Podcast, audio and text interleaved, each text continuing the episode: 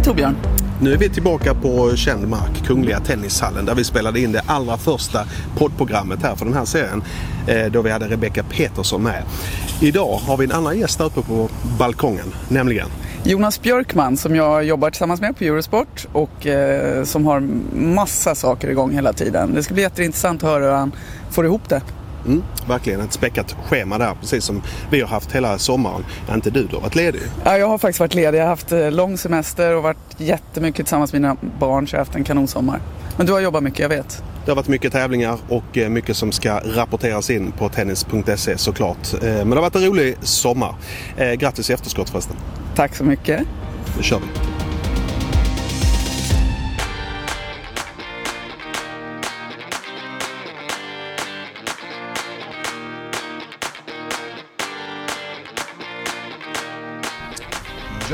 Ja, ni kanske undrar varför jag sa grattis till Maria, men det finns en orsak till det. Jag gissar att du syftar på att jag har fyllt 50. Just det, 50 år. Här sitter rena ungdomen. Ja.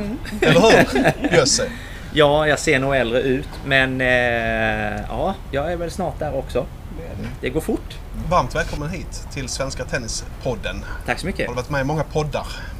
Eh, det har väl blivit en del. Eh, men eh, det är ju roligt. Det är ett steg längre än kanske en vanlig intervju. Så att eh, nej, det, det är skoj.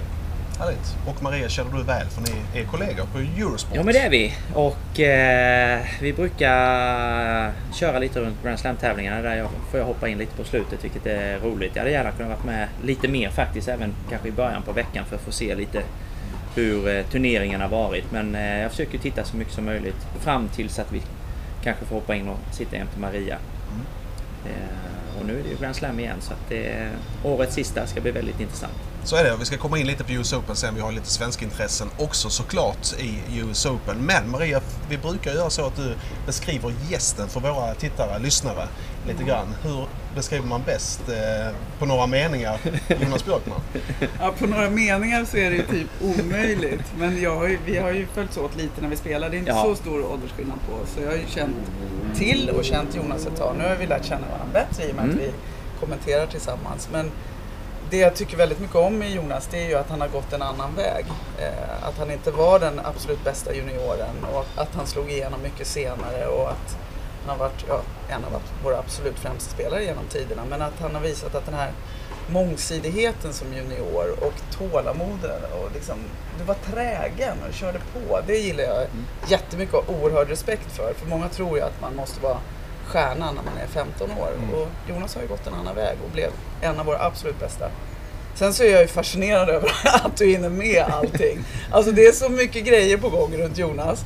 Men du, du är så proffsig i det. Otroligt eh, liksom hängiven och proffsig i eh, allt du tar dig an. Från ja, paddel till kommentering till ja, alla bitar du, och coachningen. Så, Ja. nej, och hur du pratar om din familj. Tycker jag är väldigt fint. Ja. Så det är med ju en, alltså några meningar på Jonas Björkman, det går ju inte. Men, men det där var Tyckte du så... klarade det ganska bra? Eller vad säger du? Ja, absolut. Mycket bra. Eh, nej, men det är ju många bollar i luften. Men samtidigt så tycker jag det är otroligt inspirerande att eh, få vara med på olika grejer. Det är ju liksom en utbildning i sig. Eh, vad ska man säga? I, i det riktiga livet. Eh, efter, tennisen var ju fantastisk. Det var ju en hobby som blev mitt jobb. Och, och i så många år. Men när man väl kommer in i det riktiga livet och får lära sig och utmaningar och nya grejer och sånt. Ja, ja, och det är väl min, min svaghet är väl just att jag har väldigt svårt att säga nej. Eh, och jag går igång på många av de här projekten också. Som Det är lite för roligt liksom. Ja, men lite så. Men vad tänkte du själv? För du la av 2008 på riktigt, Ja. liksom där i november eh, på hösten där. Vad hade du för tankar att du skulle göra efter tennisen? Så jag hade egentligen planerat mitt avslut redan två år innan. Ja. Eh, Stefan Edberg var ju en fantastisk mentor för mig och eh, idol. Eh, fick vara hans hitting partner väldigt tidigt och han följde mig, kom med goda råd eh, på vägen och han sa alltid på slutet av karriären där att planera ditt avslut.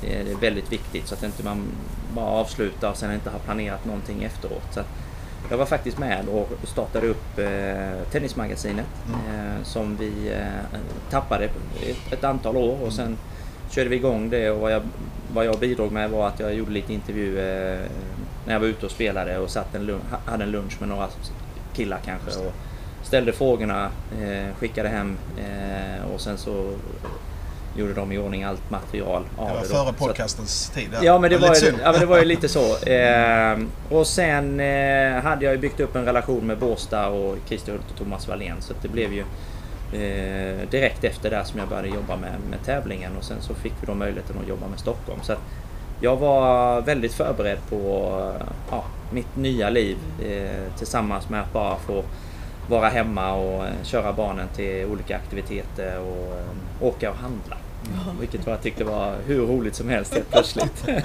Började tävla med mig själv. du nämnde där eh, Stockholm Open va? Ja. 2013 när du var du bossade för turneringen här samtidigt som du faktiskt gjorde comeback ja, med Robban i dubbel. Stämmer. Lindstedt, jag hade egentligen, vi hade pratat om att vi skulle spela en gång och så blev det aldrig av. Och Sen låg han ju på hela, hela 2013 där på att vi borde spela Stockholm och han hade ju i det läget också ingen en partner där som han eh, satsade mot mot slutspelet till exempel. Så han lyckades eh, övertala mig helt enkelt och jag kunde kombinera det samtidigt då som Thomas eh, Johansson drog ett lite extra lass under själva veckan. Men eh, jag tränade varje morgon måndag till fredag. Och, jag kommer ihåg att du låg i hårdträning. Ja, försökte liksom förbereda så gott det, gott det gick. Men det var ju det var verkligen superroligt. Jag tyckte det var en häftig upplevelse just för att kanske mina barn också var så stora så att de kunde se mig spela på ett annat sätt. Att för, en förståelse för vad jag har hållit på med i hela mitt liv. Så att, eh, och alla vänner också som man har lärt, lärt känna här uppe i Stockholm numera. Eh, så eh, nej, det var, det var skoj. Gick nästan hela vägen men de var för bra i finalen. Ja, just det. Jag för mig din son var bollkalle det året också. Ja, det stämmer. Ja. Så att, nej men det var ju... Det var en häftig, häftig upplevelse och sen då hade man ju distans till tennisen mm. på ett helt annat sätt. Så att jag var ju extremt avslappnad från att värma upp, på med kostymen, springa runt och jobba med sponsorerna eller någonting och sen av med grejerna och så in och spela match. Alltså det var inte... Det var ett rätt bra upplägg för det var inte så mycket fokus på, det, liksom. fokus på tennisen fram till kanske precis inför matcherna och då kunde jag också koppla av tror jag rätt bra. Mm. Vad är du nyfiken på Maria annars när vi nu har chansen att bombardera Jonas med frågor? Det är jättemycket jag är nyfiken på kring Jonas men en av grejerna är ju coachingbiten eftersom jag själv tycker att den är väldigt intressant och du har ju coachat många av de riktigt bra spelarna. Lite hur du hur du har närmat dig dem när du har börjat jobba med dem. För du har ju jobbat med dem som redan är uppe på topp 10 och ja. har skördat stora, stora framgångar. Hur du har närmat dig dem som, som coach. Mm. Eh, ja, det, positiva i, i, både Andy Murray och Marin Cilic var ju att de båda ringde. Mm. Eh, och var förberedda i när man ställde frågan varför vill du ha min hjälp? Eh, och vad tror du jag kan bidra med? det, det fanns liksom en otrolig tydlighet och klarhet i vad de ville bli bättre och båda var ju egentligen på samma spår genom att eh, försöka lära sig att ta, komma fram på nät, mm. eh, spela det här attackslaget, se att det blir ett bra attackslag och sen att smyga in eller kanske till och med bestämma sig tidigt och committa. Men hur man täcker av banan och hur man kanske kan mentalt lura motståndaren lite beroende på hur man rör sig fram.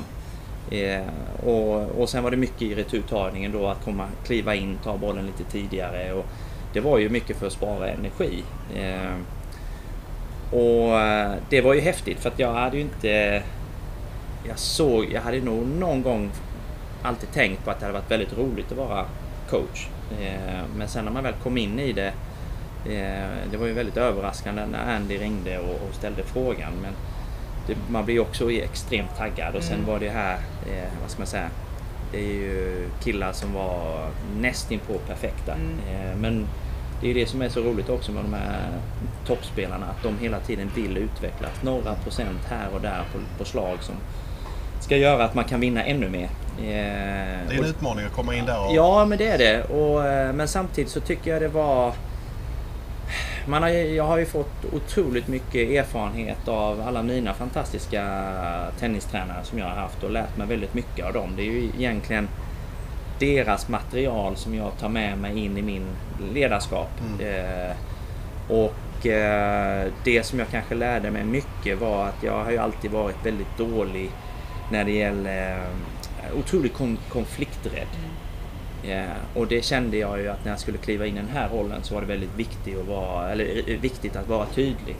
Att eh, verkligen vara raka rör och inte vara försiktig utan jag gick ju in i det här, jag var inte rädd för att förlora mitt jobb utan jag skulle försöka vara här och göra ett bra jobb. Du hade inte och, så mycket att förlora? Nej, och jag hade kanske inte så mycket att förlora för jag hade liksom inte någon bakgrund av att vara tränare heller så, och ingen utbildning på det heller utan jag gick ju mycket på min erfarenhet som spelare och vilka ledare som jag har haft eh, och så, vad de har hjälpt mig med. Mm. Så där eh, gick jag väl in med en ganska bra bild av hur jag eh, ville vara med och styra. Sen tror jag väl min fördel är att jag, jag gillar att vara i lag. Mm. Och numera så är det ju stora entourage runt en spelare. Så jag hade ju inte några problem att anpassa mig till att komma in i gänget kände ju egentligen båda team, många av dem i de här båda teamen kände jag ju redan sedan min, min tid då när jag var aktiv för då jobbade de med andra spelare. Mm. Men sen är det ju det är en utmaning att alla ska trivas och alla ska liksom komma överens på något sätt. Och det kunde man ibland känna en liten frustration över att smågrejer kunde skapas eh, i, i de här teamen. Att ja, men det var någon som tyckte det var fel på kläderna. Men vänta lite, du har fått dem gratis på grund av att du jobbar med den här spelaren. Alltså det, istället för att fokusera på vad vi skulle göra för spelaren just där och då, den dagen. Där, där blir jag också nyfiken i och med att du har jobbat med Andy Murray och jag kan tänka mig att de här tydliga uppdragen du fick när du kom in, de kom du åt ganska snabbt. I alla fall såg det ut så ja. spelmässigt. Så det gjorde du ju uppenbarligen väldigt bra. Sen blir det, just kring Andy Murray blir det en helt annan grej. Alltså han, jag har ju jätterespekt för honom men han ger ju väldigt mycket kritik upp mot sin box där du då satt ja. ett tag. Hur hanterar man det som, som coach? Ja, alltså det är ju en otrolig frustration. Man blir förbannad. Ja, jag förstår man, det. man, man, sitter där och så, så får, man, får man höra liksom att Nej, jag har inte tränat backen på hela veckan och så, så vet jag att vi har, vi har nött och nött och nött och nött. Det är inte det som är felet. Men det var ju, han, han har ju den här perfektionismen i sig av att det är aldrig hans fel och att han han ska ju vinna 6-0, 6-0 alla matcher. Och det var ju så roligt för man kunde sitta ibland att det var någon som någon gång var det att nej, han har ingen energi i benen. Och tyckte det var så roligt för då kunde jag liksom köra armbågen på fysion och säga Ja vad skönt, idag är det inte mitt fel. det var liksom okej, okay, äntligen liksom. Men eh, sen var det så svårt för att varje gång det hände så hann jag ju inte komma in förrän att han bad om ursäkt. Nej. För då hade han ju ågen för att han visste att han hade gjort något fel. Och, och, det var ju det man hela tiden försökte bearbeta. Men du måste ju förstå vår situation. Inte kanske då, mycket var väl 85% så var det vi coacher som utsattes för det. Eh, och eh, du måste ju förstå, det är ju det är framförallt dålig respekt. Eh, och det är ju inte schysst heller för det blir ju, man tar ju åt sig. Men man vet ju, man har ju den här boken och man har gått igenom och skrivit ner allting vad vi har tränat på. Så så det är klart, det, det var ju eh, en utmaning i, i, i den, eh, att vara med i hans team där. Och det som var intressant var ju att eh, jag pratade mycket om att vi inte kanske skulle sitta eh, vid sidan. Mm. Och sen i slutspelet så eh, gick ju Tim Hellman ut eh, och eh, Tim har ju varit en stor mentor för Andy och tog hand om honom när han kom upp tidigt. Så han gick ut i TV efter första matchen där i slutspelet och sa att eh, det borde inte sitta någon där för att han beter sig så dåligt och bla bla bla och allting där. Och då var det så roligt för då, då bet det alltså det blev mycket, det mycket mer liksom. effekt i att Tim verkligen också sa det som vi har diskuterat mycket. Och inför matchen där mot Wawrinka var det så roligt för då helt plötsligt en och en halv timme innan, knappt det, så bestämde han sig för att vi inte skulle sitta i boxen. Och det är rätt mycket att rodda för helt plötsligt ska man ju då hitta plats var vi ska sitta. och sen ska vi för, äh, berätta för alla då varför. Mm. Eh, familj, kompisar, allting. Va? Men vi satt ju då högst upp eh, och i O2 Arena där så är det ju väldigt mörkt. Det är ju bara belysning på själva banan. Och, och framförallt då att det blev ju otroliga spekulationer. Vi pratar slutspel, eh, avgörande ja, match, vem som skulle gå till, slut, till semifinalen inte. Men eh, han förlorade matchen, men det var ju kanske den bästa matchen på eh, året som han uppförde sig. För att det fanns ingen och titta åt eller skrika åt utan det, den försvann ju. Eh, och det var ju rätt intressant faktiskt. Att, att man ändå kunde se det eh, och att han vågade ta det steget eh, just i den tävlingen. Hur mycket saknar du det livet att, att vara coach på den absoluta världstoppen? Ja men det är klart att det var otroligt kittlande att få vara med. Eh, alltså kunna kanske bidra med några procent till att de ska få uppnå sina mål och drömmar. Det är ju otroligt häftigt och när man ser vissa saker som helt plötsligt klickar när man har jobbat med det extremt mycket. Det här, alltså, man ska ju förstå de här killarna då. Det är ju verkligen Alltså sånt tålamod när det gäller träning. Alltså det är nöta, nöta, nöta. Man kan ju tro att de är de kanske inte står med en korg med 100 bollar men det är ju nästan varje dag som man jobbar med, med den biten när man står och matar ut bollar. Mm. Eh, och man kan ju tro att de kanske inte gör det så mycket för de har kommit mycket längre. Men det är där fortfarande nästan mer viktigt för att de ska kunna slå bollen lite bättre för att kunna bli lite bättre och få lite mer överläge. Eh, och när man då ser de förbättringarna. Eh, jag kommer ihåg, jag tjatade mycket på Marin eh, Cilic att vi skulle spela dubbel för att han skulle hitta den här känslan. Och när jag pratade mycket om att när han stod framme vid nät och sin motstånd eller sin kompis returnerade. Att han skulle bara ha ett split step fram och sen liksom lite kroppsfinta. Och när det helt plötsligt, när han satte den första i Miami och fick en enkel boll och bara satte undan den så kommer jag ihåg hur han tittade upp och bara liksom Ah! Liksom, nu förstår jag. Det här var ju hur lätt som helst. Mm. Men, och det, det var ju inget det var ingen jättegrej, men det var bara när han inte har tränat eller gjort det innan då så blev det så mycket enklare till att hur man kan röra sig ibland och vinna en boll bara genom att vara i rörelse men inte vara aktiv med slaget. Eh, och sånt då var ju fantastiskt då, när man får sitta vid sidan och se att det verkligen klickar och det funkar. Eh, så visst saknar man det. Eh, men sen är det ju resandet som är, som är svårt och jag tror ska man göra ett bra jobb så måste man vara committad till att vara ute. Eh, jag skulle gjort 18 veckor sista året och det blev 27. Mm.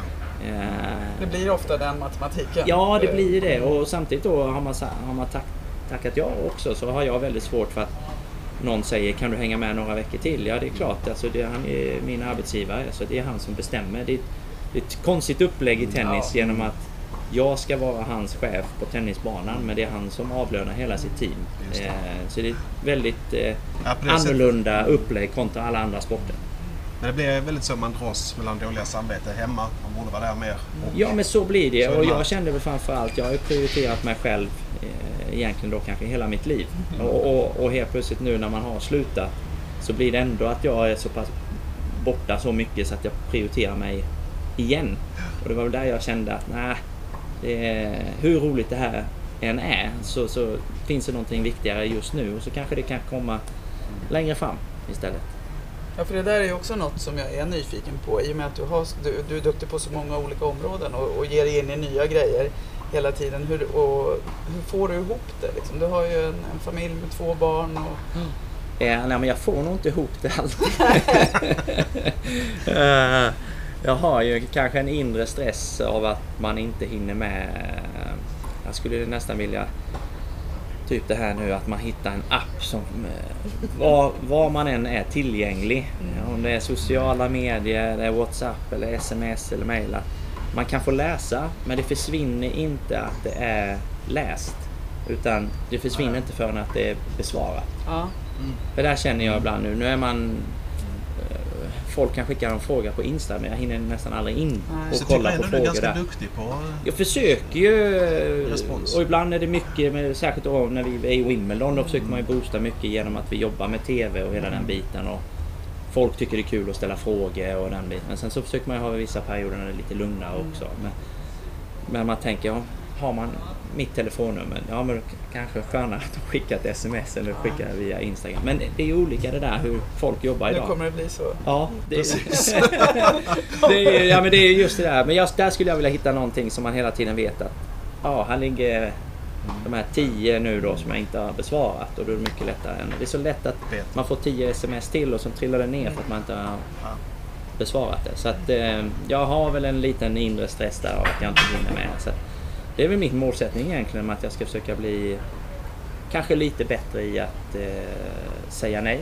Eh, tacka nej till saker och ting även om jag vill vara med och stötta och bidra på många olika sätt. Allt från välgörenhet till eh, andra grejer. Så får man försöka hitta en bättre balans där. Apropå välgörenhet, du och Måns Zelmerlöw driver ju er fond. Hur, Ja. Vad är status just nu? Vad händer? Eh, status just nu är att eh, vi kommer åka ner eh, i eh, första veckan av oktober.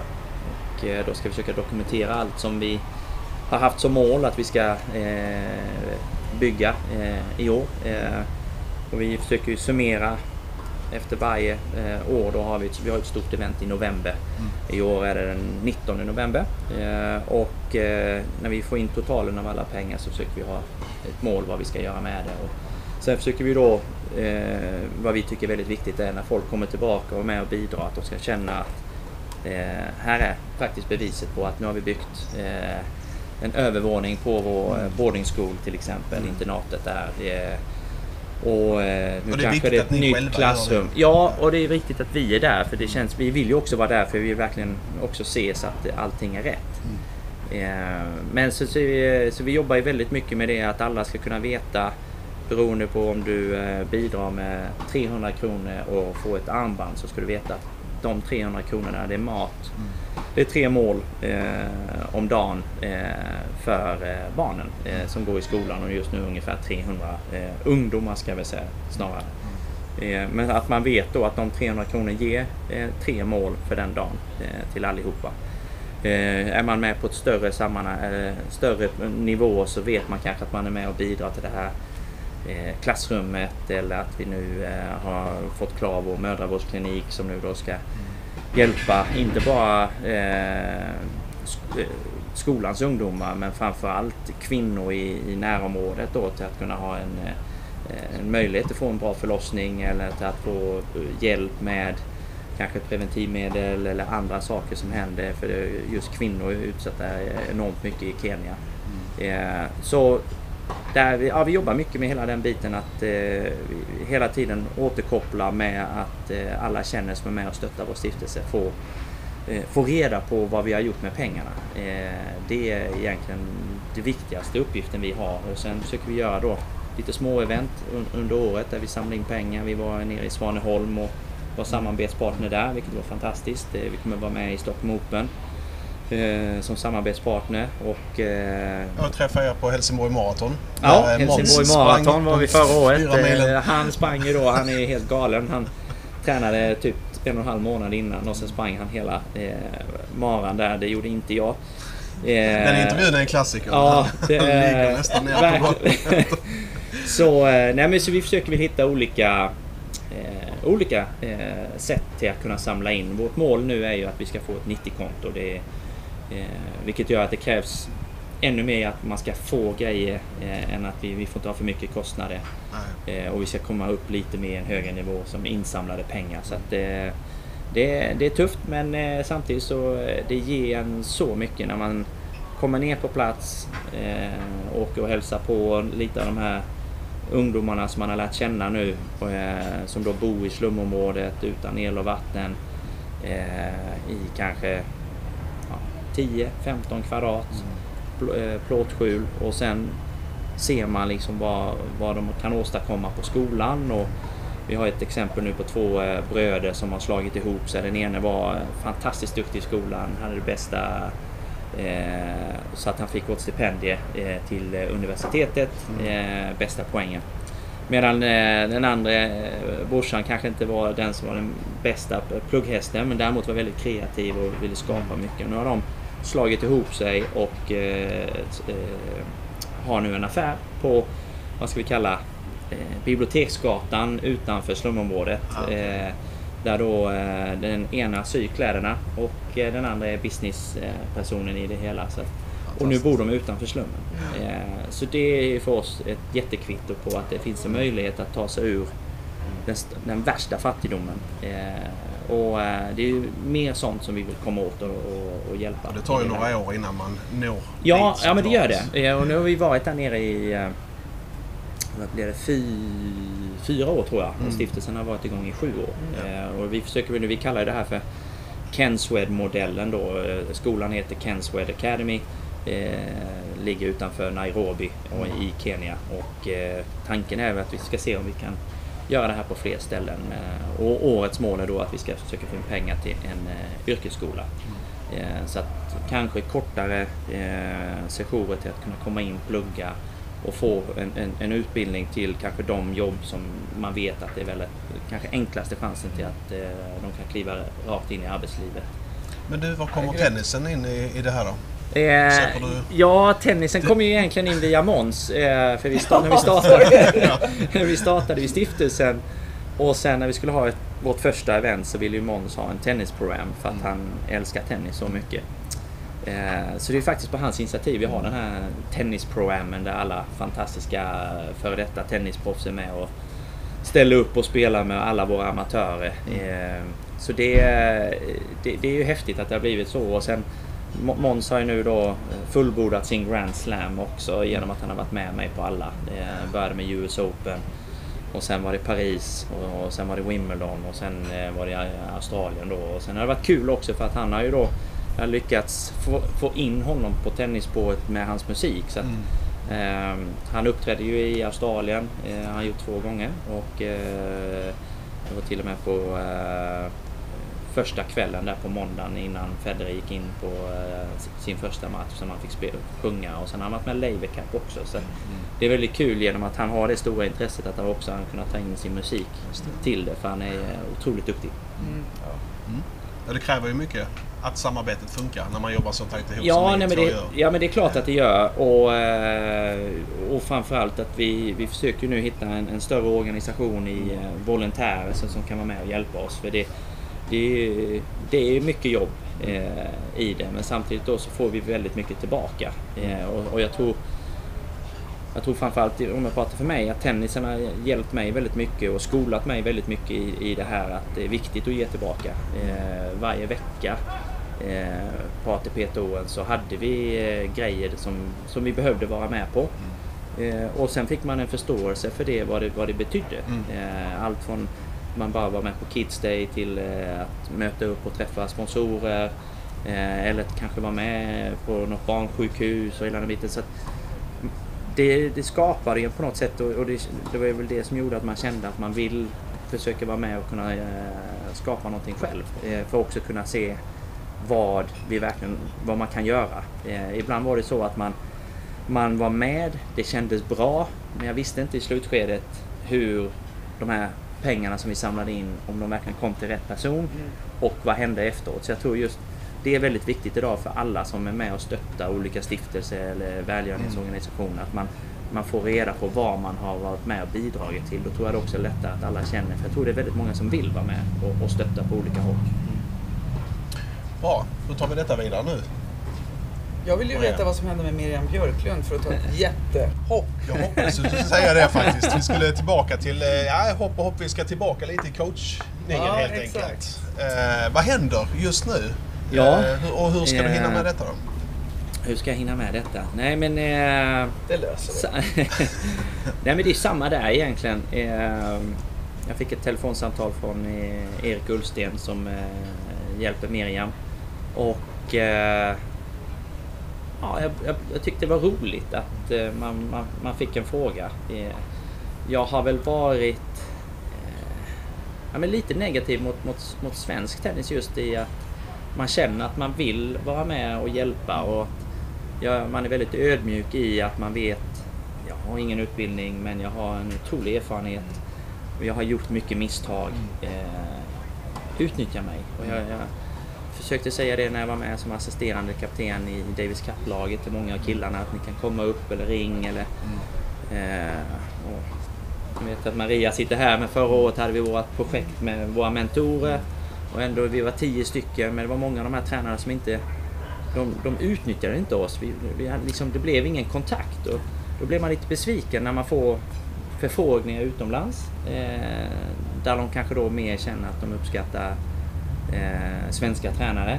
Eh, och att vi kanske, det ligger ju i grunden till alla fantastiska tränare som vi haft på 80-90-talet. Vi hänger ju bara med, eh, vi som har slutat nu, på att de har byggt upp ett sånt fin eh, varumärke för svenska före detta spelare och hela den biten.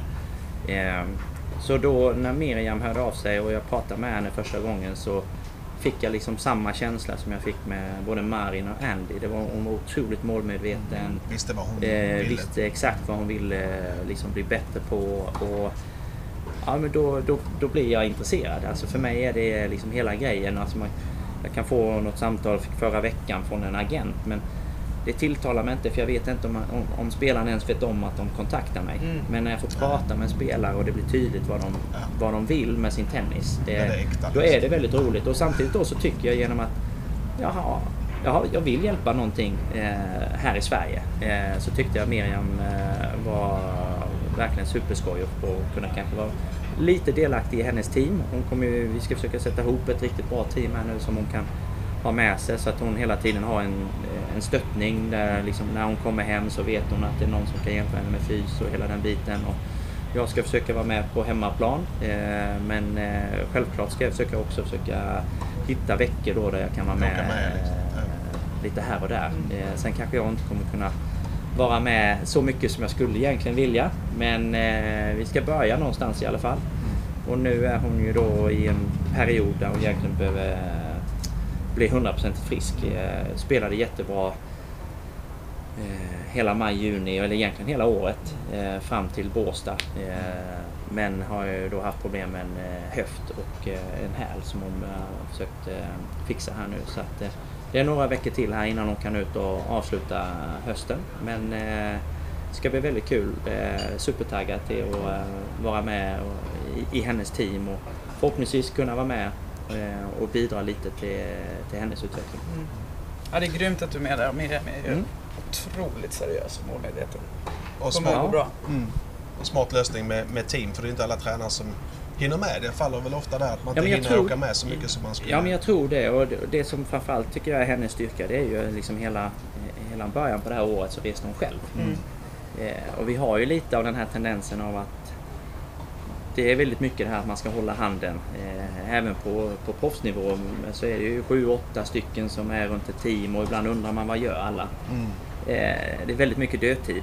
Eh, så att jag tror jag tror det är väldigt nyttigt att vara ute själv också. Hur var det för dig när du började de första åren? Ja, det var ju annorlunda för då man hade ju bara en tränare och en tränare som gjorde eh, fysupplägget också. Hemma i Växjö? För vi visste ju inte, vi visste ju inte mer. Eh, och man körde gamla, man, man, alla hade väl lärt sig från hockey till fotboll och allting. Eh, alltså det har ju skett en sån enorm utveckling. Och idag har ju alla en personlig eh, tränare, en PT. Eh, inte som, alla Jonas. Inte, inte alla, inte alla på toppnivå. Mm. Eh, men kanske de har det på hemmaplan. Mm. Eh, och sen är det ju den ekonomiska frågan som gör att om du ska kunna ha med dig hur mycket folk som helst. Och det är ju egentligen bara toppen.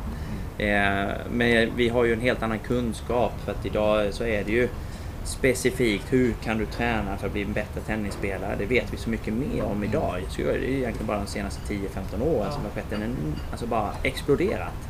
Så jag menar, jag vet ju själv när jag började med Daniel Redin som jag hade de sista åtta åren. Mm. Han förlängde ju min karriär genom att jag tränade, jag tränade ju ben tre dagar på raken. Ja. Men vi gjorde ju olika typer av övningar och, och det blev ju helt plötsligt både roligt och jag kände ju också effekten av att det hjälpte mig. Eh, och innan hade man samma övningar som man hade lärt sig någon, någon gång långt där borta. Och det blev ganska ensidigt. Mm. Eh, så, så där har vi fått en enorm utveckling eh, till att få den hjälpen. Men sen precis som du säger, att alla behöver inte det och jag tror det är nyttigt att inte man har det hela tiden. Jag hade ju Första åren så var jag ju, reste jag ju själv. Jag hade ja. inte möjlighet att ha med Fidde. Eh, även om jag hade velat. Mm. Men det fanns inte de resurserna alls. Eh, och eh, Sen efterhand, ju bättre det gick, ja då började jag investera. För jag såg det som en investering. Kunde ha med mig kanske Fidde någon vecka. Mm. Eh, och sen kanske få med mig kanske Daniel då. Men även om jag hade eh, möjligheten att ha med mig Daniel hela tiden till exempel. Eller Niklas Land som jag jobbade mycket med också. Så, så var de inte med hela tiden. Utan eh, Daniel kom i vissa perioder där vi kände att det var en uppbyggnad under kanske en tävlingsperiod. Mm. Eh, typ Rom, Hamburg där jag visste att jag var begränsad till att nå mina bästa resultat på grus. Men jag byggde för att jag skulle vara stark till, till gräset. Mm. Eh, och då behövde de inte. Sen hade jag ju ett schema som jag följde också. Så att jag tror det är väldigt nyttigt det där. Och där tror jag Miriam har en jättefördel av att hon, hon, hon klarar att göra den Mm. resan själv. Men sen tror jag det också är bra för henne att kunna ha en hittingpartner som kommer med henne ibland. Eh, jag, förhoppningsvis kan jag vara med ibland. Eh, men eh, kanske bara en fystränare som är med ibland som ändå kan vara och fixa lite. Så att jag tror, eh, har man det på den nivån så tror jag det blir rätt bra. Sen ju bättre det går kanske det finns möjlighet och resurser till att man kan eh, ha, ha med dem lite oftare. Jag tror du är inne på en sån viktig grej där. Nu kanske jag släpper tråden som du är inne på. Mm. Men det här med både vad gäller tränarna, om man ser till svenska tränare då, men också och, och våra spelare. Det Miriam har då, det är ju ett otroligt eget ansvar över sin Mm. satsning. Liksom. Hon äger den. Eh, och det är den där balansen som jag tycker oftast blir nyckeln till, till framgång.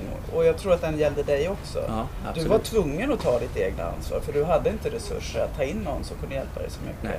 Och det gäller både oss tränare och ledare att både hitta den här inspirerande, rätta miljön men också komma ihåg att det totala egna ansvaret. Och det Ja. där kanske det brast lite med att ta det här mentorprogrammet förra året Ja. till exempel. Att, man, man hittade inte rätt väg. Liksom. Man, hittade, man tog inte det där egna, eller vågade kanske Nej. inte ta det fulla Det skulle jag säga också, att man inte vågat avstå det Nej. kanske var förr. Ja, om man tar bara den biten. Men Ja. det är som en genomgående grej både för oss tränare och för spelarna.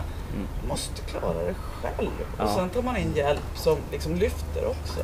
Eller vad tänker Ja, du? jag håller med dig. Alltså, jag jobbade ju med Gary Malle Mm. i fyra år eh, och jag tog, tog in honom för jag ville liksom lära mig eh, få lite bättre serve.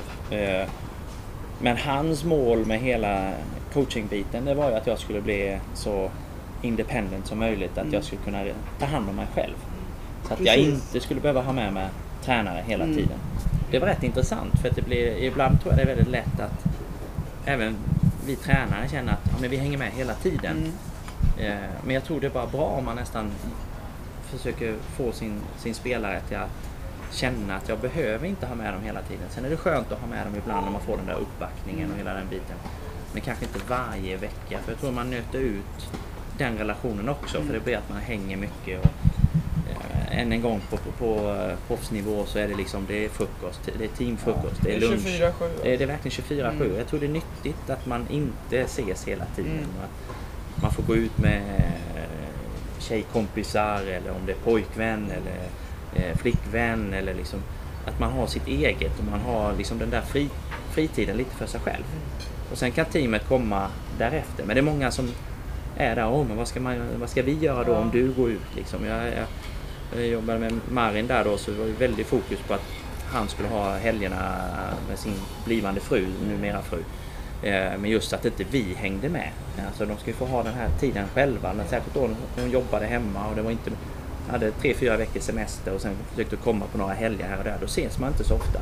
Det är än mer viktigt att man får den tiden för sig själv. Så jag, jag tror jag, där kan vi hjälpa väldigt mycket. Att man, man pushar spelarna på den biten så att det inte bara blir... Alltså du ska kunna göra en egen träning och kunna veta vilka övningar du ska köra och ha disciplinen till det. Det, det är ju kvalitet som är så viktigt och det ser man skillnaden. Eh, och då, just för min del då, topp 10 på ATP kontra eh, 15 till 75 kanske. Mm. Det är kvalitet på träning hela tiden. Det, de spelarna jag jobbade med, det var vissa de sa till mig, jag vill inte träna med den här personen. Ja, varför inte det? Nej, det är för det är oseriöst. Och det är så häftigt att höra liksom. Och de, det är de som har vunnit mest. Mm. Men det är de som också vill ha mer kvalitet än de andra som inte har vunnit lika mycket. Du, eh, vi skulle kunna prata om din karriär eh, hur länge som helst. Vi har ju ett Davis Cup-möte här inne på Kungliga alldeles eh, strax och du har fina minnen därifrån. Du har vunnit Davis Cup, såg vi uppe på väggen inne på vårt kansli, tre gånger. Jag tror det bara är Edberg som är, är värre med sina fyra titlar. Eh, men du har ett rekord i Davis Cup-sammanhang, Ja, nämligen... stämmer. det är flest säsonger. Just det, 14 år! 14 år, ja. Ja. Ja, det är ju fantastiskt för att eh, med tanke på den tennishistorik vi har. Eh, det, det, det, det är inte lätt att slå några rekord när man har Stefan Edberg, Lande, Björn Borg och liksom alla de längre bak också. Sven Davidsson och hela gänget. Alltså det, så det, det, var, det var ju roligt. Det var ingenting som jag visste om förrän efteråt. Nej. Eh, men eh, nej men det är... Davis Cup för mig är ju... Det var ju det som startade min stora tennis, tennisintresse verkligen. 12, 12 år gammal och eh, Edberg. 84 då ja. Ed, ja precis, Edberg och eh, eh. Järryd var i dubben och så var det Sundström Wilander då Ja, just eh, det, mot USA där ju. Så det var ju hela den grejen. Man gick ut och spelade med en tennistrainer och spelade upp de här matcherna. Och det var ju liksom det som var mitt stora mål, att en dag kunna få representera Sverige. För det blev lite mer representera Sverige, även om jag gjorde det individuellt hela tiden så blev det en helt annan grej. Eh, och det tror jag kommer mycket från att jag är väldigt mycket för lagsport. Jag älskar fotboll och hockey. Eh, Och man ser dem få ta på sig landslagsoverall och kanske lite också för att jag inte fick ta på mig landslagsoverallen som junior. Det. Eh, Så var det än mer inspiration i det att eh, en dag få göra det. Så att, ja, det är kul och nu är det en härlig match och det är en positiv energi tycker jag genom att det har vunnits mycket matcher. Det är väl sex av de senaste sju. Ja, 6-1. eh, så äh, känns ändå som att det är lite på gång igen och eh, en bra chans här nu mot Israel. Eh, vi, jag var med och mötte dem eh, på bortaplan. Eh, kanske en av mina sämsta matcher eh, i min karriär kanske. Men jag lyckades vinna. Jag skulle säga att kanske en av mina skönaste matcher. Ja, Jag förlorade första set 6-0 mot Harald Levi. ja gud. Eh, och Lund tror jag 1-0 också så att eh, jag vet eh, Jocke Nyström sprang upp till omklädningsrummet och hämtade Thomas Johansson han sa du känner, du känner Bjösse bäst, du måste komma ner för att det här är katastrof.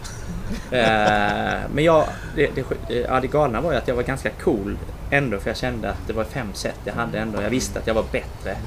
Men jag var ju otroligt ringrostig. Jag hade precis blivit pappa för andra gången. Bianca hade kommit och jag hade inte haft...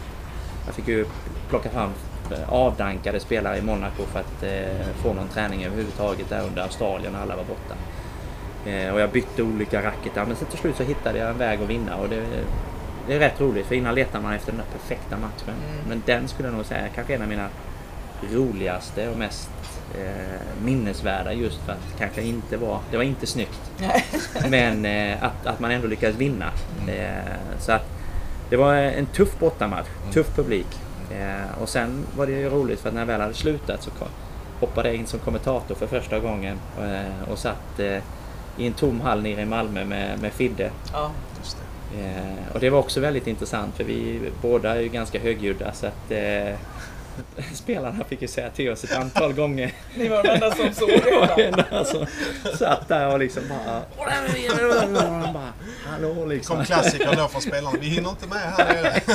Så, det var också en härlig debut eh, på andra sidan och sitta och kommentera. Eh, så att, nej, men det ska bli kul att se vad, eh, vad gänget kan göra här nu. Verkligen. Ska du gå och kolla? Eh, jag hoppas att jag ska kunna vara med och titta, jag tror i alla fall på lördagen.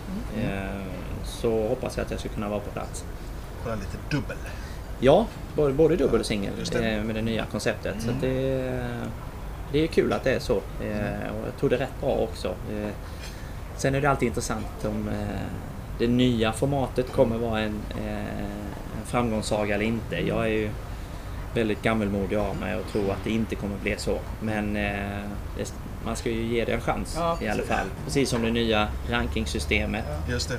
De kanske skulle ha testat på något sätt lite om det skulle vara bra eller inte. Men ibland är det bra att man vågar göra saker och, och, och testa. Jag, jag vet ju, vi har ju tjatat i 15 års tid egentligen att vi skulle spela varannat år eh, Davis Cup. Jag tror det skulle vara betydligt bättre. Jag kommer ihåg vi, vi vann 97 och sen vann vi 98. Vi var inte ens nominerade på eh, de, typ Idrottsgalan där med den bästa...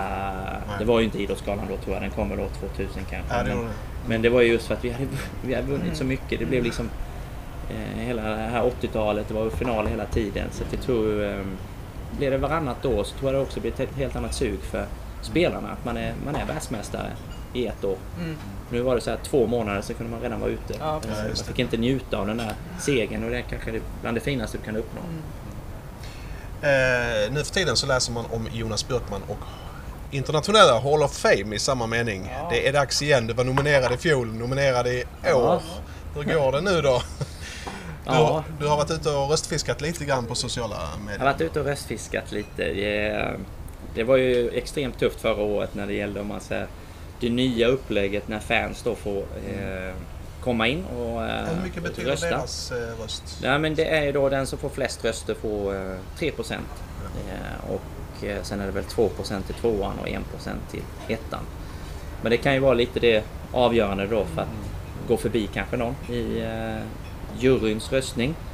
Eh, så eh, förra året var ju Lina då från Kina en ganska bra Ja, eh, bredd bakom sig. Som, och det blir väl, vilket är naturligt kanske, att man röstar på sin landsman just bara för att det är sin landsman och man kanske inte tittar brett. Sen är ju inte att det var fel att de fick, men om man säger det blir ju väldigt svårhanterat tror jag, att man ska få fansen till kanske rösta just för vad de tycker den har presterat bättre. Utan jag tror nog mycket det är för att ja, var det någon som gillade att jag hade mycket energi på banan så kanske det är den personen de röstar på mig då eller någon på ett annat sätt. Eh, men nu är det ju där så att eh, jag eh, hoppas eh, att svenska folket kan vara med och bidra lite. Eh, det som är positivt i år är väl att eh, nyheten har väl kommit ut mycket mer Ja. i Sverige än förra året. Eh, vad det ber- beror på vet jag inte. Eh, men jag är ju som sagt, ska man säga, jag är, så otroligt stolt och hedrad över att bara vara med som nominerad. Mm. Skulle man få kliva in i finrummet då är det ju, det är ju verkligen en bonus. Eh, och får jag inte det så kan jag inte säga heller att jag, jag är besviken. För tittar man ändå på de som nu klev in, det var Mary Pierce, det var Lina, det var Kafelnikov. Tittar vi på de som är nominerade nu, det är Conchita, det är Brugera, det, Men det nu är du blygsam. alltså, som... Jo men alltså man måste ändå se det som att Ja. det är, det är ändå... Jag, jag skulle knappt själv vilja sitta i en jury Nej. och ta de besluten. För att det är så svårt. Vad, vad är mer värdefullt Ja. och, och liksom vad är större och vad är mindre. Alltså, det är verkligen, men eh, Men det är ju inte många... kvittot i alla fall. För ibland kan man glömma bort... Man kan glömma bort sin karriär lite. Mm. Alltså, Tennisen är ju så, det är en ny vecka, ny vecka hela Mm. tiden. Så att man kunde inte njuta så mycket. Och jag tror när man slutat spela så är man dålig på att återblicka och kanske tänka tillbaka. Fasen, jag var, jag var ganska duktig. Alltså det, man glömmer bort sig ibland. Och nu tror jag när man får den här nomineringen så är det ju ett otroligt kvitto på att shit, jag har haft en jäkla bra karriär. Men du är ju Eh, unik där som världsetta i dubbel och världsfyra i singel. Det är inte många som har varit... och flera Nej, eh, Exakt. nej topp top, top fem eh, både singel och dubbel är vi ju inte så många. Eh, så det, nej, och det, är ju det som, jag är, jag är ju supernöjd. Jag vet att jag maximerade min karriär. Eh, och jag är stolt när jag säger att jag var en träningsprodukt. För det är, Ja, tycker jag är en talang i sig. Ja. Och det, jag tycker det är skönt också just det att det är inte lika fult att vara en träningsprodukt längre. Eh, förr var det det lite. Och, och oftast är det så att de här stora, stora talangerna de har inte drivit riktigt till att träna lika mycket. Så att jag tror det är en kombo som behövs hela tiden. Eh, och idag ser man ju de som är mer noggranna och tränar mer och har det där drivet. Det är de som vinner de stora tävlingarna. Eh, så, så att nej, så jag, jag, på så sätt är det jätteskönt. Jag vet, jag, jag, jag blommade ut väldigt sent vilket var väldigt nyttigt för mig. Jag var liten, kanske inte så mogen mentalt heller. Men det gjorde ju också att jag kunde ha en helt annan resa eh, som passade mig individuellt väldigt bra. Och det, som du säger Maria, jag tror det är väldigt viktigt man, man ska förtydliga det för många. Du behöver inte vara bäst i Sverige när du är 12 utan det, det räcker vid 17, 18 egentligen. Sen ska du vara med bakom kanske. Eh, men vi, vi, vi ska hitta vår egen väg på något sätt som junior. Det, det tror jag är viktigt. Man ska ju aldrig jämföra sådär, men hur mycket ser du dig själv i din son som nu spelar tennis?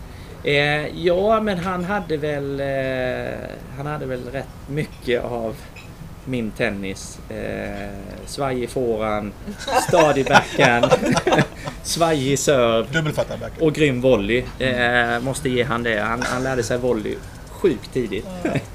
eh, men eh, nej, han, slut, han slutade när han var eh, 13. Ja. Eh, Och han gillade inte pressen riktigt. Han, han kände som att det stod mitt namn på ryggen hela tiden och det var många som ville slå honom för att eh, Både om jag var där eller även om jag inte var där, men just bara för att han var min son lite. Så, eh, Man underskattar nog den pressen ibland. Ja, ja verkligen. Eh, och samtidigt tyckte jag bara, jag var otroligt glad över att han kunde förklara sig och uttrycka sig på, redan vid 13 års ålder. Att det var det som var orsaken. Och sen tror jag han var lite rädd över att jag skulle bli besviken. Men det var ju absolut inte. Jag menar... Jag tror, jag inte vi är många som har hållit på med tennis som skulle nästan få in dem på tennis. För det är väldigt tufft om man vill nå den biten. Men har man drivet, absolut så ska man testa. Ja. Eh, men eh, nej, nu är det fotboll och eh, han har hoppat in lite på eh, lite golf och padel som hobby. Eh, och det funkar bra. Och Bianca var, testade lite, eh, li- lite tennis men eh, var liksom aldrig riktigt där. Eh, var det på, på en annan nivå mer. Slog en skön forehand, gjorde en piruett, vinkade upp. Och det, var, det, var, det var härligt på det sättet också. Men de håller på med en idrott i alla fall. Ja absolut. Flera, Det pushar det- väldigt mycket för att man ska hålla på med idrott. Jag tror det är väldigt nyttigt. Eh, man kommer undan mycket andra grejer också. Mm. Men, men framförallt idag med mycket datorer och liksom iPhones. Vi, det är inte bara att vi ska säga att barnen är dåliga. Vi är ju dåliga själva också på att eh, lägga undan ibland. Så att jag tror det är viktigt där med att man eh, håller igång. Eh, motion tror jag är än mer viktigt idag. Eh, och vi ser ju lite förändringar i Sverige. Att eh, fettman har ökat, vi äter sämre och vi motionerar sämre. Och skolan eh, har knappt ingen idrott kvar snart. Eh, så att jag tror det är jätteviktigt att vi, vi håller igång så mycket som möjligt. En som har hållit på med fotboll länge vid sidan om sin tennis är ju Kajsa Henneman. Och nu är det bara tennis för hela pengen och det går ju riktigt bra. Vilken sommar hon har haft förresten Maria. Ja, vilken sommar och vilka år hon har haft. Eh, Hennes utveckling går ju, om man, om man får drömma, precis som den ska. Både personlighetsmässigt och resultatmässigt. Hon är grym. Hon är grym. Vi sprang på henne faktiskt, du och jag Maria, på Ullevi TK när vi var häromdagen. Så här såg det ut. Det ser ut som det är matte på schemat Ja, ja. Är det det? exakt. Är det Jag kom, ja, nej, jag kom precis från skolan. Så pluggar lite matte nu mellan träningarna. Hur går det? Det går bra faktiskt. Vad är det för typ av matte? Ekvationer, lite andra grad och tredje grads ekvationer. Är det bra? Det är bra det. Var vi mitt i något här nu? Förlåt! Vadå, är det matteläxan? Du, vi sitter på din anläggning, Ullevi TK. Hur ofta är du här? Varje dag i princip. Jag, eh, nej, men när jag är hemma i Göteborg så är det ju här jag tränar. Eh, kommer dit, eh, går skolan emellan och så, så det blir många timmar här. US Open, hur ser du på äventyret? Nej, men det blir den sista junior Grand Slammen som jag ställer upp i. Så det ser jag verkligen fram emot. Eh, Det är ett mål som jag har haft eh, som junior. Så det ska bara bli jätteroligt. Bra. Det var Kajsa Henneman och då blir övergången naturlig till US Open där vi har flera svenska intressen, inte minst Rebecca Petersson och Johanna Larsson i damsingeln. Vi har ju Stefan Olsson i rullstol och vi har då juniorerna med Kajsa och Kevin Shahood och så Gustav Ström som kvalar. Ska vi börja med, med svenskarna? Vilka förväntningar har vi, Maria? På Rebecca om man börjar högst upp då så har jag ganska höga förväntningar. För så som hon har spelat nu och så som hon har visat att hon kan slå stora spelare med kontinuitet. Det är inte bara att hon råkar vinna en match här och där och sen faller hon i nästa utan hon slår dem nu och går långt i stora sammanhang. Så jag har höga förväntningar på henne. Hon kan, hon kan gå långt. Det är tuff lottning, det ska man komma ihåg. Men jag kan se en tredje och blir det riktigt, riktigt läckert så kan det bli ytterligare något varv. Eh, där hon är nu. Sen så är det ju för mig bara en tidsfråga tills vi har Rebecca framme i kvartsfinal i Grand Slam-sammanhang. Det kommer ju ske, så vi, vi får bara se när. Johanna har gjort en kanonturnering som har kvalat in med kniven mot strupen igen rankingmässigt och sliter sig igenom kvalet på klassiskt Larsson-sätt. Eh, så häftigt. Jag hoppas att hon kan ta ytterligare några skalper här nu och att hon liksom får tillbaks självförtroendet i sin singel för hon är så mycket bättre än sin ranking och hon har så många bra år kvar om hon vill. Så den hoppas jag på. Juniorerna är väldigt positiv till. Eh, och som du säger, Kajsa spelade jättebra på EM i somras. Så hon var taggad nu, vi mötte ju henne nere i Göteborg och allt kändes bra. Så, allt kändes bra. Hon har också vilat lite. Det är det Kajsa har gjort så bra, att hon hon vilar. Ja. Eh, Hon är väldigt klok i sitt upplägg. Jättebra tränare som hon jobbar ihop med. Sådär, så. Och killarna också. Det, det är en bra chans. Och Stefan, inte minst. Han eh, radar ju upp Grand Slam-titlar. Där har vi höga förväntningar. Ja, varför inte en US Open också? Ja. Jag håller med Maria. Eh, Rebecca, eh, precis som du säger, att börja plocka de här stora och att slå en Stone, Sloane Stevens tycker jag är väldigt bra. Men man vet att så- hon kan vara lite loj på banan ibland. Så den tyngre meriten för mig, det är ju Johanna Konta. Ja. Och det är ju en av de tjejerna som kanske spelat bäst i år också bakom de som har vunnit kanske Grand Slam-tävlingar. Hon har ju verkligen hittat tillbaka till sig själv. Vi såg några matcher när vi kommenterade eh, och jag tycker det är en helt, helt annan konta i år. Att, och hon är en person som måste du kriga och slå. Alltså du, du får ingenting gratis där. Hon, hon, hon ger inte bort en match för att hon är lite lack och sur eh, och vaknar upp på en dålig dag som kanske en Sloane Stevens kan göra Ja. ibland. Men, men har ju en enorm högsta nivå. Så att när hon plockade henne där så tycker jag precis som du säger, hon bevisar att hon, hon hör hemma i, i, i en kanske kvartsfinal i, i en Grand Slam. Eh, Och det har Johanna också haft möjlighet till. Absolut. Och genom att det är så öppet på, på damsidan där nu så, så, så är det många av den, vad ska man säga, deras kaliber som har tagit den chansen. Ja. Eh, Så det är verkligen inte omöjligt utan eh, alla möjligheter i världen för att ta sig eh, så långt. Ditt bästa US Open-minne då? Eh, ja, nej men det är väl klart. Eh, det, är, det är- klart att det är 94. Eh, jag, jag fick ju kliva in på, i en tredje runda var det väl mot Stefan Edberg som ändå då hade varit min eh, stora idol och, eh, fått vara hittingpartner till honom. Och jag vet att det sve- sved för honom att jag slog honom för att det var den enda gången vi möttes så det står ju faktiskt 1-0. Men eh, han har ju slagit mig 50-60 gånger på träning då, under alla de åren jag fick vara med och spela med han. Men det hjälper ju inte. Står för det står fortfarande 1-0. Men det- det blir ju inte större som en ny spelare får komma in och spela. Det var mitt andra år i US Open och sen kvällsmatch, New York. New York-borna kommer och killarna slänger av sig slipsen på vägen och in med öl och, och nachos och allting. Och sen, och sen står de bara upp och skriker. Det, det, det, den inramningen där är ju helt magisk. Eh, och att jag sen då, det är kanske, kanske den matchen som jag kan komma ihåg som jag var i flow och fick uppleva flow.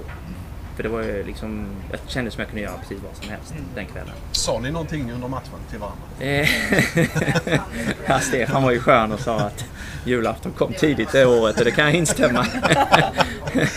Eh, Men eh, det kanske viktigaste matchen för mig sen det var ju att jag lyckades vinna matchen efter. För det är ju så ofta man trillar dit genom att det blir så stort runt omkring. Men jag slog Jörn Rensenbrink i fem set. Det kanske inte var en, en, en supermatch. Men jag lyckades vinna eh, och sen då förlorade mot eh, Stich i eh, kvartsfinalen i fyra set. Men det är väl kanske mitt stora, det är ett av mina större minnen tror jag just genom att det var nytt. Eh, allting runt omkring och få uppleva en sån Och det var din första kvart i en Grand S- Eh, ja, det var det. Eh, för att jag... Eh, min, först, min första... Det var ju precis 93 då var US Open var ju min första som jag gick in i huvudturneringen. Jag var med och kvalade i Paris och eh, Wimbledon. Och sen blev det ju då, jag tror jag gick andra i eh, Australien, tredje Paris, fjärde Wimbledon och sen kvarten här då. Så det var det min första. Eh, men det är, en- det är en fantastisk tävling. Det är, Ja, det är det. Ja, det hörs ju. så, ja, det, är, den är ju, det är väl det som är så härligt med alla de här Grand, Grand Slammen. Alltså de alla olika fyra har ju sina egna eh, speciella Atmosfär. eh, atmosfärer och charmen runt tävlingarna som gör att det är häftigt.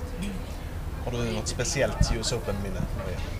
Ja men det har jag faktiskt. Jag är inte lika duktig som Jonas att komma ihåg. Men jag kommer ihåg, det här glömmer jag ju aldrig och det handlade ju också om en kvällsmatch i, i eh, US Open. Då Jennifer Capriati hade slagit igenom och var ju liksom Amerikas ja, hjältinna. Hon var så stor där borta. Så det här handlade inte om mig men jag fick spela kvällsmatch eh, på den här gigantiska centercourten. Och den känslan att gå in i den gången, spela gången ut på det, det, det glömmer jag aldrig. Sen förlorade jag mot henne men jag gjorde en, en bra match. Och just känslan av att få vara med om det, det, det glömmer jag aldrig. Och det var lång väg också. För omklädningsrummet Ja. var ju en bit ut och sen skulle man gå ut genom publiken och bli med säkerhet. Och sen Ja, kommer man in. Alltså det, var, det, var, verkligen en helt annan väg att gå som gjorde att det var väldigt speciellt också. Så himla kul att sitta och prata tennis med er två. Eh, under en knapp timme. Det blev nog det längsta programmet. Ja, vi klipper inte bort ett ord. Jag tror inte det. Stort tack Ja, tack så Och mycket. lycka till med Ja. allt du gör. Ja, Tack. tack själv.